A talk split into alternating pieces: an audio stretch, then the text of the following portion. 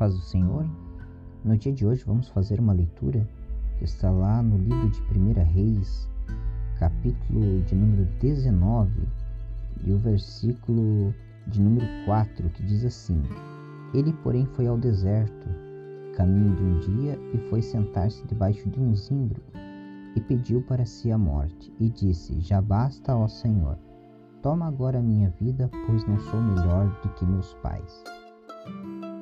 Nós temos essa passagem bíblica se referindo a Elias, logo após ele ter feito aquele desafio aos profetas de Baal e Deus ter respondido a sua oração por intermédio de fogo.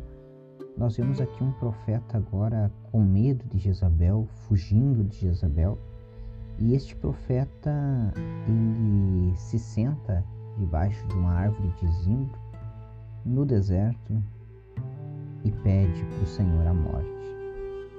É interessante que Elias aqui diz bem assim: Toma agora a minha vida, pois eu não sou melhor do que meus pais. Eu vejo que Elias, nesse período difícil de sua vida, ele passou a se comparar com outras pessoas, no caso, seus pais. E isso me faz pensar, a Bíblia nos apresenta o ministério de Elias fazendo grandes coisas, operando grandes coisas, vivendo na dependência de Deus. Mas quais eram os sonhos, quais eram os projetos, quais eram as intenções do coração do profeta Elias?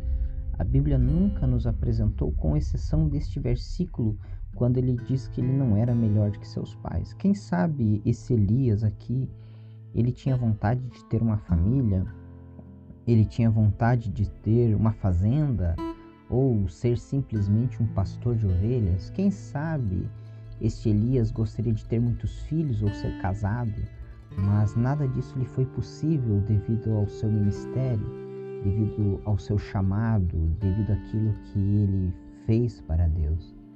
E é bem verdade, quando Deus nos chama a obras específicas, muitas das vezes precisamos deixar algumas coisas de lado. Eu me lembro de uma frase de Spurgeon que ele diz o seguinte: Nós não nascemos de novo para perseguir os sonhos do velho homem.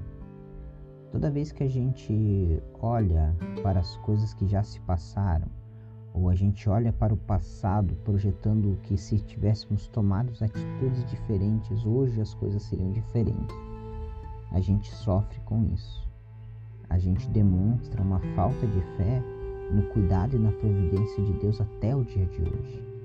Então pense nisso, pense e não deixe a tristeza tomar conta do seu coração, pensando nas atitudes que você poderia ter tomado no passado, mas se foque no presente e nas coisas que Deus tem para o seu futuro.